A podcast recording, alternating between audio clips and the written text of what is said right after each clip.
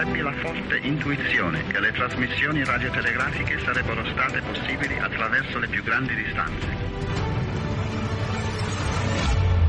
La guerra è finita. I have a dream. The World Trade Center exploded. Campioni del mondo! Abenus Papa. Il mondo alla radio. Dall'attualità internazionale alla cronaca locale. Amici ascoltatori, ben trovati. Il saluto in diretta da Roma vi arriva da Luca Collodi. Grazie a Daniele Giorgi e Stefano Sparro oggi in area tecnica per l'assistenza a questo programma e saluto gradito ospite in studio il dottor Domenico Giani, presidente nazionale della Confederazione delle Misericordie d'Italia e presidente di Eni Foundation. Grazie dottore per essere qua con noi. Grazie, grazie a lei, grazie agli ascoltatori. Avremo nel corso del programma anche un collegamento con l'Ucraina, in particolare con Don Moreno Cattelan, missionario del Don Orione a Kiev, ma eh, vorrei iniziare a parlare del servizio delle misericordie italiane, perché anche questo servizio in un momento di grande bisogno umanitario, in un momento di grande attenzione alle persone sta cambiando. Come sta cambiando, Presidente Gianni? Ma devo dire che le Misericordie, che è una, davvero un grandissimo movimento con otto secoli di storia, otto secoli di sconfinata carità, nasce nel 1244, continua ad essere al servizio della persona. Quindi la persona, l'antropologia cristiana, la persona al centro, questo servizio per il prossimo più sofferente, per i fragili, per i bisognosi. Ecco, io in quest'ultimo periodo ho avuto modo di visitare in prima persona varie realtà delle misericordie sparse sul territorio nazionale, dalla Puglia al Triveneto, passando per la Costa Toscana e ho constatato in questo periodo il costante e quotidiano impegno di ogni sorella e di ogni fratello di misericordia di farsi vicino a sostegno della persona in condizioni di bisogno. Guardi, io sono stato da da, da, Andria, dove ci sono degli asili nido eh, situati nei, nelle vicinanze degli ospedali per offrire una possibilità di gioco e di crescita ai bambini, alle residenze sociali assistite che diverse misericordie gestiscono in varie città d'Italia, dove le persone anziane, spesso con malattie degenerative, l'Alzheimer, la demenza, vengono accudite però su, secondo un modello di misericordia. Ecco, questa è la cosa più importante. Mettere mettere al centro la persona, ma anche l'impegno culturale che ho trovato in qualche realtà, per esempio una, una, eh, un rapporto che si è creato tra tra la, la, l'Università La Sapienza di Roma e le Misericordie per la valorizzazione del patrimonio storico. Ecco, quello che mi piacerebbe dire in questa cosa è quella carità operosa no? che il Vangelo di Marco richiama quando dice che gli apostoli che si erano ritrovati insieme a Gesù e sembrava quasi una riunione di staff, Gesù si era ritirato, però ebbe compassione di questo popolo che lo aspettava. Allora lui ritornò in mezzo al popolo, in mezzo alla gente che lo aspettava. Allora ecco, ebbe compassione perché erano come eh, pecore che non hanno un pastore. Allora in questo senso noi come fratelli e sorelle di misericordia abbiamo questo dovere, questo impegno, questa generosità che è innata in noi stessi, no? che si perpetua nei secoli nell'essere pronti a ridare alla persona bisognosa. E qui c'è una grande valorizzazione di quello che il volontariato. Questa è una grande valorizzazione. Io, come dico sempre, noi abbiamo 4 milioni e mezzo di volontari in Italia, quindi un, un, valore economico del volontariato che si aggira intorno agli 80 miliardi di euro, valore economico, ma non si può quantificare il valore sociale, perché quello che sto raccontando ha un valore sociale non solo per i bisognosi, ma anche per chi lo fa. E questo valore sociale, Presidente Gianni, lo andiamo subito a vedere per il vostro intervento nella tragedia dei migranti a Cutro in Calabria. Ma sì, anche qui vorrei dire questo, le misericordie della Calabria si sono subito attivate per assistere nelle operazioni di recupero delle salme e di assistenza sociosanitaria dei sopravvissuti. Quindi l'ultimo bambino che è stato ritrovato è stato ritrovato proprio da dei nostri volontari. Ma il tema dell'accoglienza e dell'immigrazione è un tema che ha sempre segnato, da sempre ha segnato eh, le nostre misericordie dagli anni 90 con i primi sbarchi in Puglia per i migranti albanesi fino agli arrivi recenti sulle coste calabresi e siciliane, Lampedusa, Pantelleria dove noi siamo presenti. Ma quindi questo aspetto della vicinanza a, a, alle persone eh, diciamo che provengono no, dai paesi degli immigrati in questo caso, quindi persone bisognose, ce l'ha ricordato anche oggi il Papa eh, a, all'udienza che ha concesso alla, alla, cattedra dell'accoglienza proprio della Fraterna Domus dove anche alcuni nostri eh, volontari erano presenti, ecco, testimoniano che le misericordie vogliono, vogliono essere un soggetto che chiave che possa dare un contributo a questo tema così importante. Ecco, vorrei citare solo in questo caso quello che noi abbiamo fatto per esempio con l'Associazione Nazionale Costruttori Edili Lance, siglando un protocollo che preveda una immigrazione dove ci sia anche questo discorso del nuovo umanesimo. 335 12 43 722 è il nostro numero di WhatsApp per interagire con lo studio porre su questo tema che stiamo trattando anche vostre opinioni, pareri, domande e c'è Simone che eh, scrive, ripeto al 335 12 43 722, grazie al Papa per la sua carità, per la carità del Papa. E allora restiamo in tema Presidente Gianni, perché qui si apre un tema da molto tempo dibattuto dei corridoi umanitari. Non sono una novità, in alcuni casi già sono operativi, ma a questo punto il governo italiano sembra farci una riflessione molto più articolata. Sì, io credo che questo tema è un tema molto importante, la vorrei dividere in due momenti. No? Una parte quello che ci ha detto Papa Benedetto, cioè la dignità a non emigrare. Quindi che vuol dire la dignità, il diritto a non emigrare? Vuol dire che i paesi, diciamo, del nord devono davvero impegnarsi creando le condizioni per le persone di rimanere in questi territori. E questo sì, mi sembra che è un argomento che, sul quale si sta discutendo. Certamente l'Europa se ne deve fare grande carico insieme a noi, insieme all'Italia.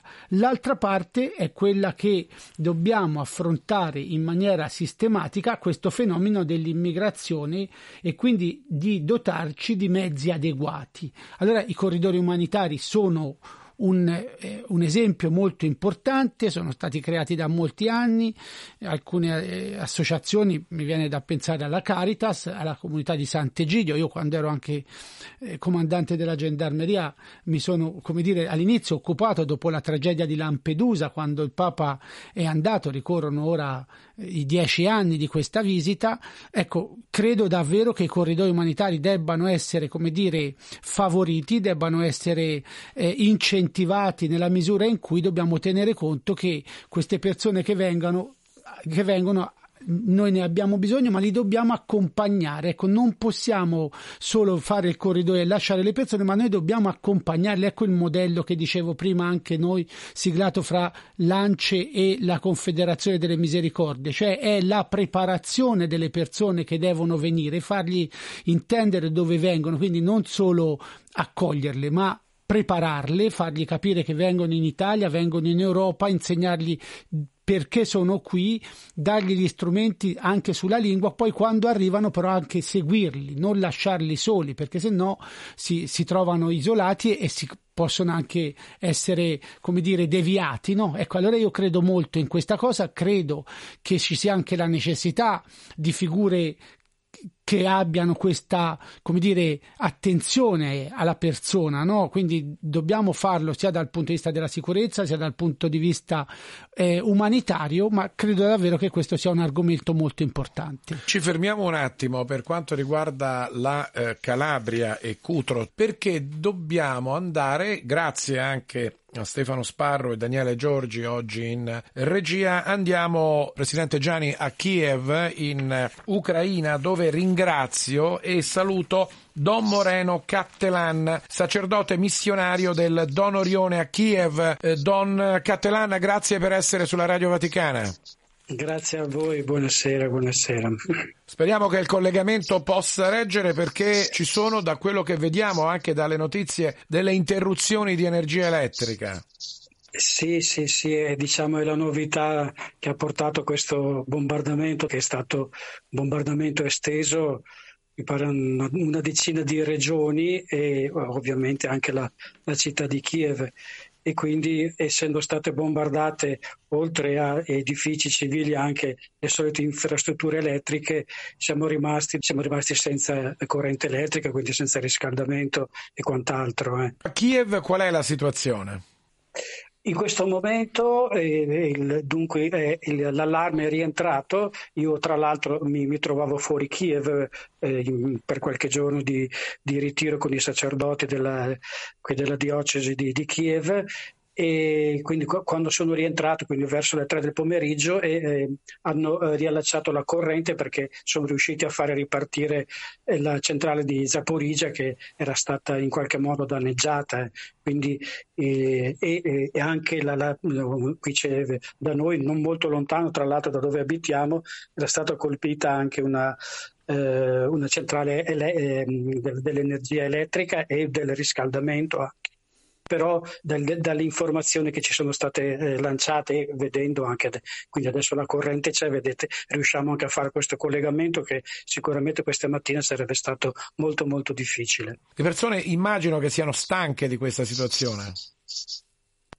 Ma eh, sai cosa mm, vorrei dirvi? Sì, siamo, siamo stanchi ovviamente, c'è la, la, stanchezza fisica e soprattutto psicologica perché dopo un anno e, e soprattutto, eh, ripeto, abbiamo passato questi mesi dell'inverno senza la corrente, come, come, come sapete, arrivava una, due, tre ore al giorno, quindi eh, periodi molto brevi, ma la gente resiste. Quello che mi, mi, meraviglia è questa capacità di resistenza che ha la, la nostra gente e che quindi continua a, a, sopportare il peso di un anno di guerra, continua a sopportato anche direi in una maniera per me eccezionale anche questo disagio della mancanza di corrente e, e va avanti, eh, va avanti compatta e unita. Eh. I giovani ucraini che cosa pensano? I giovani eh, ucraini sono, sono, anche loro de- determinati. Eh. Parlavo proprio ieri con in questo incontro dei sacerdoti c'era il, un nuovo il vescovo ausiliare proprio di, di Zaporizia, immaginate quindi diciamo de, de, del Donbass, e, e lui appunto mi, è un salesiano, quindi ha contatto anche con il mondo, con il mondo giovanile appunto mi testimoniava come eh, ci sia anche, anche, da parte dei giovani questa, questa consapevolezza ecco, di difendere la, la, la patria, c'è, c'è, questa consapevolezza che eh, bisogna fare qualche cosa, eh. sentono dentro che eh, la, bisogna fare qualche cosa. noi speriamo che sia qualche cosa perché arrivi la pace, non solo per contrastare, per contrastare il nemico, per contrastare ovviamente questi attacchi e quant'altro che la guerra comporta con sé, ma c'è da, da parte dei giovani la consapevolezza che eh, la patria va difesa e, e purtroppo eh, noi vediamo sui social, su Facebook, su, sul, sul, sul, telefonino nostro tutti i giorni arrivano le immagini di giovani eh, che sono stati uccisi e da una parte e dall'altra ovviamente perché non, non, non sono solo i nostri giovani che muoiono, eh. però i nostri sono determinati, almeno da questa testimonianza che mi diceva ieri il vescovo di Zaporizia.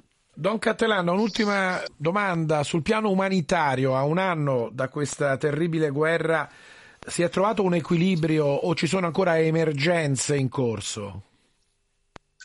Ma un, un, certo equilibrio c'è soprattutto ne, nelle città che non sono state eh, colpite che non sono colpite ovviamente da, da bombardamenti o che non sono interessate eh, che, diciamo in prima linea eh, dalla guerra. Penso ai profughi eh, che sono, ma molti sono rientrati.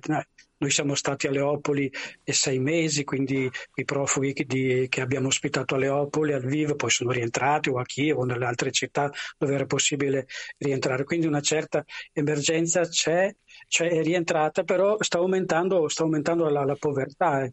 Eh, per esempio noi due volte alla settimana eh, diamo un piatto caldo ai senza tetto, un gruppo di, senza tetto che, che, avevamo incontrato prima della guerra e da una cinquantina prima della guerra eh, l'altro giorno c'erano addirittura 170 persone che sono venute eh, a, chiedere, a, chiedere, qualche cosa da mangiare, non solo persone sfollate, ma anche per i, i nonnini pensionati presentano la loro tessera, siamo pensionati, però ovviamente eh, il, la guerra comporta anche questo deficit economico che ovviamente va a incidere poi sulle fasce più deboli e sicuramente. Quindi sta aumentando la povertà, lei ci dà questa notizia purtroppo.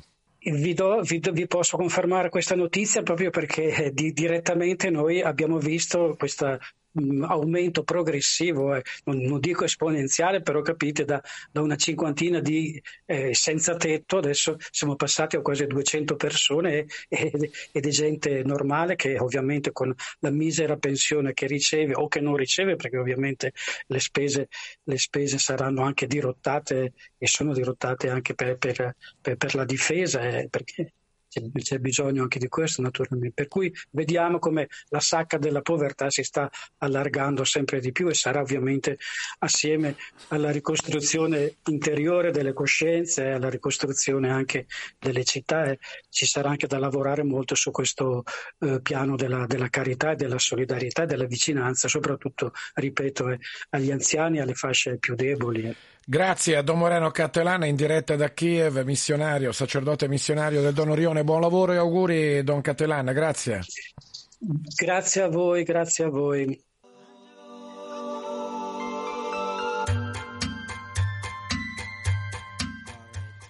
E torniamo in onda con eh, il dottor Domenico Gianni, presidente nazionale della Confederazione delle Misericordie d'Italia e presidente di Ani Foundation. Stiamo parlando di Ucraina. Le Misericordie d'Italia hanno qualcosa da dire su questo fronte. Da subito si sono movimentate. Sì, credo che è stato il movimento si è messo a disposizione di questa emergenza sociale, umanitaria con grande generosità. Ecco, noi siamo stati, anche grazie anche di averci accompagnato in, in Ucraina ai primi giorni della guerra per portare una testimonianza umana e portare anche una testimonianza concreta.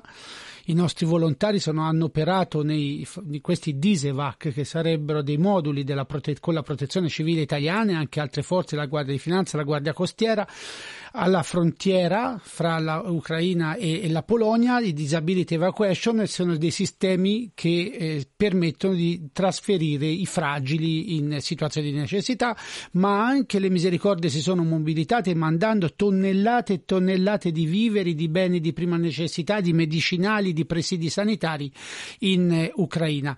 Ma abbiamo accolto anche dei giovani, dei bambini, li abbiamo aiutati, abbiamo fatto dei trasferimenti e tuttora continuiamo a essere presenti. Ecco, tuttora noi siamo vicini a questa popolazione, alcune nostre misericordie hanno mantenuto i rapporti, sto pensando proprio a Don Cattelan, immagino con la sua congregazione, abbiamo continuato a mandare eh, viveri, aiutiamo anche qui in Italia, quindi siamo presenti in, questa, in, questa, in questo momento, ma anche abbiamo fatto una cosa molto importante, è stata una preghiera collettiva, singola e collettiva. Nell'anniversario anniversario di, dell'inizio della guerra, alle ore 18, tutte le 800 sedi delle Misericordie d'Italia hanno osservato un momento di preghiera e simbolicamente hanno acceso i lampeggiatori e le sirene per non dimenticare questo popolo, per essere vicini, ma anche e soprattutto, ripeto, nella preghiera. Presidente Gianni, in Ucraina è presente anche Annie Foundation, di cui lei è eh, diciamo il coordinatore, il presidente e anche in questo caso l'impegno non è minore rispetto a quello delle misericordie. No, davvero devo dire che intanto Eni Foundation è la fondazione di impresa di Eni, è sorta nel 2006 con la missione di dare risposte concrete alle aspettative e ai bisogni delle comunità locali dei paesi in cui Eni è presente e lavora nel quadro degli obiettivi di sviluppo sostenibile definiti dalle Nazioni Unite, in particolare su salute e benessere. Ecco, che cosa fa Eni Foundation? In questo caso, solo per dire una parola per introdurre, è presente soprattutto nelle zone eh, all'estero, soprattutto nelle zone dove anche Eni è presente, quindi in Libia, attualmente in Libia, in Messico, in Algeria, in Egitto e, e il punto di forza appunto è questo modello di intervento che sono la partnership e la condivisione con le autorità e i beneficiari locali e la dotazione di, metodo- di metodologie di progettazione e gestione del, mon- del mondo aziendale e quindi ecco, lavorare insieme alle, alle eh, istituzioni sanitarie e scientifiche di eccellenza e gli organismi internazionali. Questo è per dire come opera Eni Foundation. Per quanto riguarda ecco, lo scoppio, a seguito dello scoppio della guerra in Ucraina e, e dell'affluenza in Italia dei profughi provenienti dalle aree belliche, quindi anche l'Eni Foundation si è unita a supporto del sistema di accoglienza italiano, quindi l'abbiamo fatto in Italia, non in Ucraina, progettando e realizzando un'iniziativa che si intitola Per la pace a favore delle famiglie ucraine già ospiti presso le famiglie italiane o i centri di accoglienza straordinaria. Quindi che cosa abbiamo voluto fare con questa iniziativa? Abbiamo voluto privilegiare quelle famiglie che con generosità, noi sappiamo quante famiglie italiane e ucraine residenti in Italia hanno accolto i profughi e quindi noi abbiamo dato questo aiuto in questo momento. Questa iniziativa che ha voluto offrire un supporto psicologico, di socialità e di apprendimento con periodi di soggiorno marini e montani organizzati in, eh, in, in quei contesti dove le nostre famiglie, dei, le famiglie dei dipendenti di Leni mandano i bambini durante il periodo estivo e quindi da giugno a settembre del 2022 abbiamo organizzato in cinque località italiane, in Piemonte, in Toscana, nelle Marche, nell'Emilia Romagna, dei 22 turni di soggiorno eh, consentendo appunto a questi bambini di godere di questa, di questa possibilità.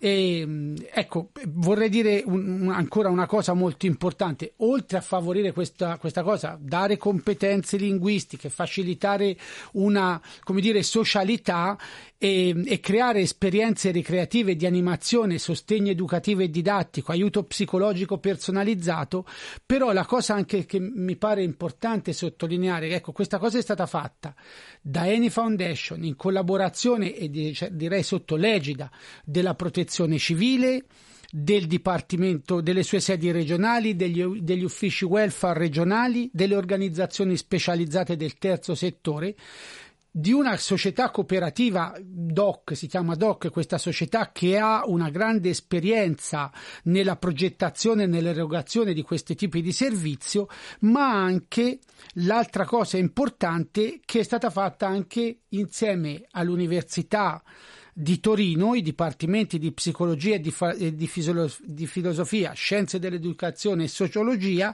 che hanno consentito di studiare, di vedere, di analizzare que- che cosa succede, cioè cosa, hanno fatto uno studio molto bello che si intitola Essere genitori altrove, generial- genitorialità sospese tra guerra e migrazione. Quindi abbiamo, eh, siamo stati in grado con insieme appunto a tutte queste realtà in questa sinergia che si è creata e soprattutto questo studio che l'Università di Torino e DOC insieme a noi hanno fatto di creare, di sviluppare un modello metodologico ed operativo di intervento per la progettazione, l'implementazione e il monitoraggio di simili iniziative di sostegno e di solidarietà. Quindi vorrei dire una cosa bella dove ogni attore ha fornito il suo contributo e credo che questa la cosa che mi pare concludendo di poter dire che questa eh, attività che è stata fatta eh, è un po' nel DNA della, della fondazione